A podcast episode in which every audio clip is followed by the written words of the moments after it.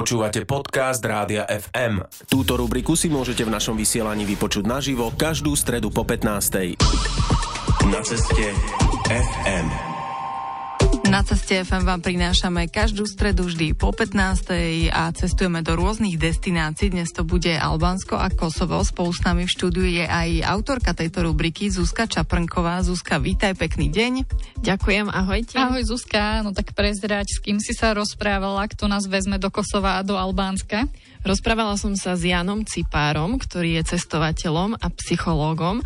No a Jan sa dostal k cestovaniu cez športový šerm. Už od mladého veku totiž cestoval na šermiarské turnaje po svete a z týchto čias mu najviac učaroval Balkán, kam sa odvtedy neprestáva vrácať. A dnes, ako ste už hovorili, nás Jan zobere do Albánska, krajiny mnohých stigiem, ale aj prekvapení a prezradí nám, či sa tu cítil bezpečne. Pôjdeme sa pozrieť do hlavy hlavného mesta Tirana aj do prekliatých hôr na hranici s Čiernou horou a Kosovom.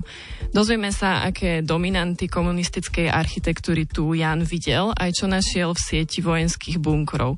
Najprv nám ale Jan pár povie, ako reagovalo jeho okolie na jeho cestu do Albánska. Väčšina tých reakcií z okolia bola, že kam to vlastne ide, čo to je vlastne za že stále zostala v pamäti ako tá izolovaná, nebezpečná, zabudnutá krajina a je to naozaj, že, že už stigma, ktorá zostáva, pretože Albánsko si myslím, že robí naozaj veľké kroky a posúva sa ku veľmi lákavej turistickej destinácii, napriek tomu, že tých turistov tam nie je veľa. Čo vo mne zostalo v Albánsku ako určite zážitok ako krajiny mnohých kontrastov. Že to je krajina, o ktorej sa málo vie a pritom ponúka obrovskú dávku všetkého. Od krásnych hôr, naozaj prekrásnych hôr, po nádherné pobrežie, úžasnú architektúru, množstvo dobrodružstva v prírode. Teraz sa rozmaha taký boom toho cestovania, že hľada tie komunistické pamiatky a práve Albánsko je naozaj raj. Na tieto veci sú na každom kroku a je možné do nich kedykoľvek vstúpiť. Ktoré z miest, kde si mohol vidieť túto komunistickú architektúru, v tebe zanechalo najväčší dojem? Sú tam všade bunkre. To je jedna bunkrová džungla.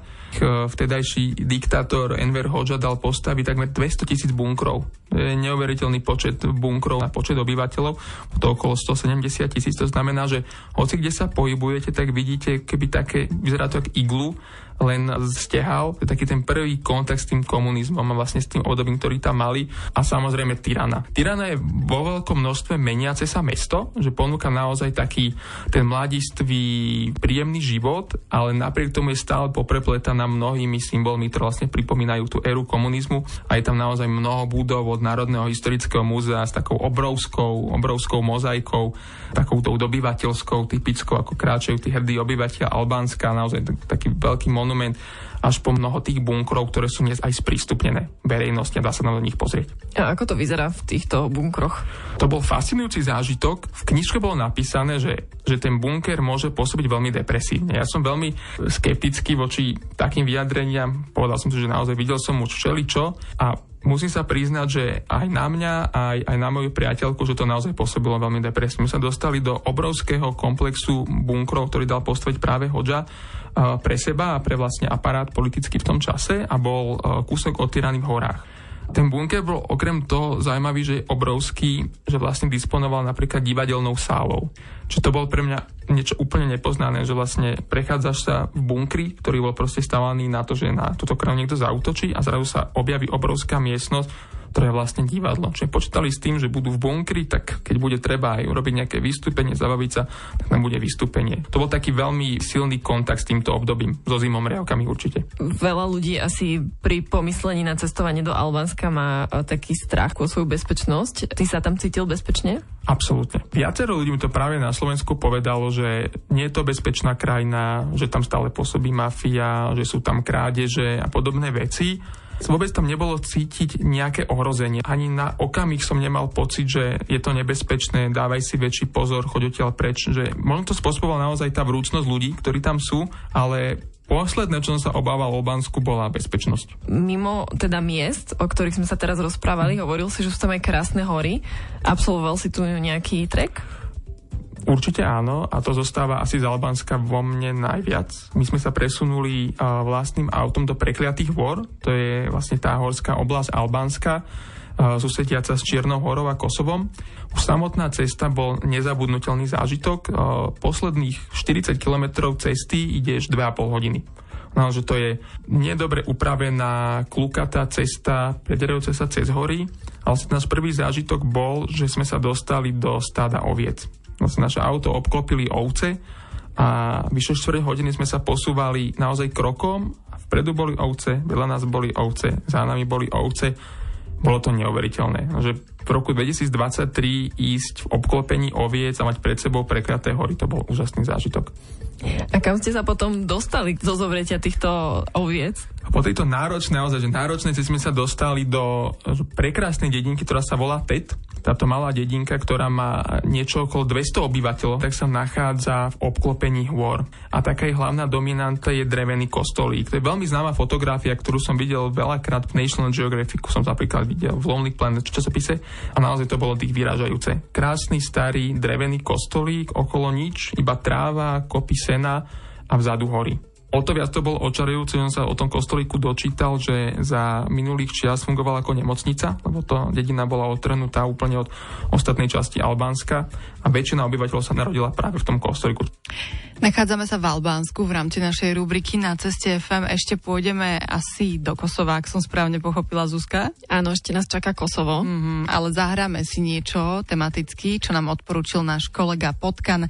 Toho poznáte z programu Hudba Sveta FM, ktorý môžete počúvať na našich vlnách vždy v stredu večer. Tak čo odporúčil Potkan? No budeme si hrať albánsky. Pripravil pre nás albánsku pesničku s názvom Vajsi Kenka Badiniaja na ceste FM. Ďakujeme kolegovi Potkanovi, že nám pomohol opäť s hudobným výberom do rubriky Na ceste FM, e, kde dnes venujeme pozornosť Albánsku a ešte sa zameriame aj na Kosovo, pretože tam cestoval cestovateľ a psycholog Jan Cipar, s ktorým sa rozprávala autorka rubriky Na ceste FM Zuzka Čaprnková, tá je tu stále spolu s nami. Zuzka, poďme sa teda venovať aj ďalšej časti rozhovoru. Áno, s Janom Ciparom sa teda ešte presunieme do malo navštevovaného Kosova.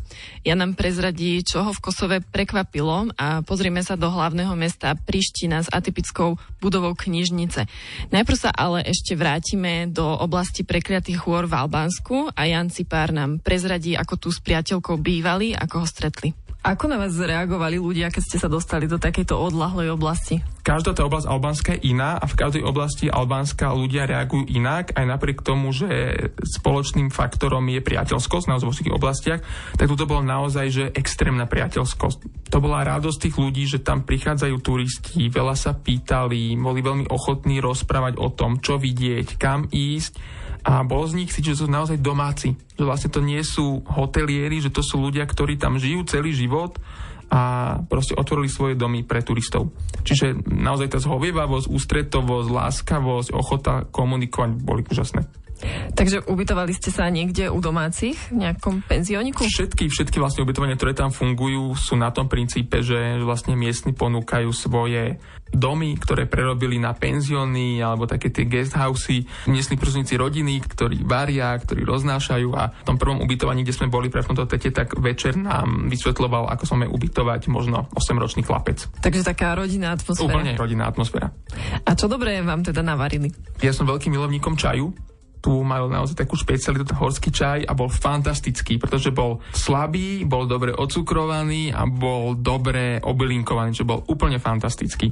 No a čo sa týka jedla, tak jedia mesa veľmi veľa, jedia veľmi veľa zeleniny a veľmi typické pre nich domáci chlieb. To znamená, že ku všetkému, čo si môžeš dať od zeleniny, mesa, plnenej papriky, tak je to ten veľmi dobrý, ľahký domáci chlieb, ktorý podávajú všade, stále, ku čomu. Čo bolo teda vašim cieľom v týchto horách? Vyšli ste aj na nejaký vrch?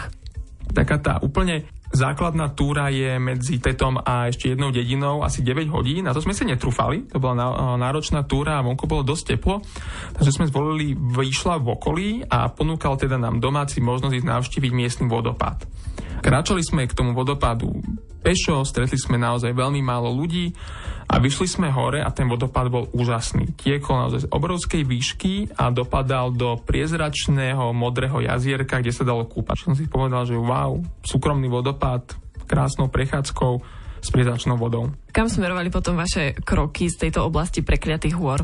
My sme sa z prekladných hôr presúvali do našej poslednej destinácie a to je Kosovo. Mali ako veľkú výzvu, pretože Kosovo asi ešte viac ako Albánsko pôsobí veľmi stigmaticky a veľmi nebezpečne a veľmi podobne a ako pri Albánsku, tak reakcie okolia na to, že ideme do Kosova neboli zrovna pozitívne.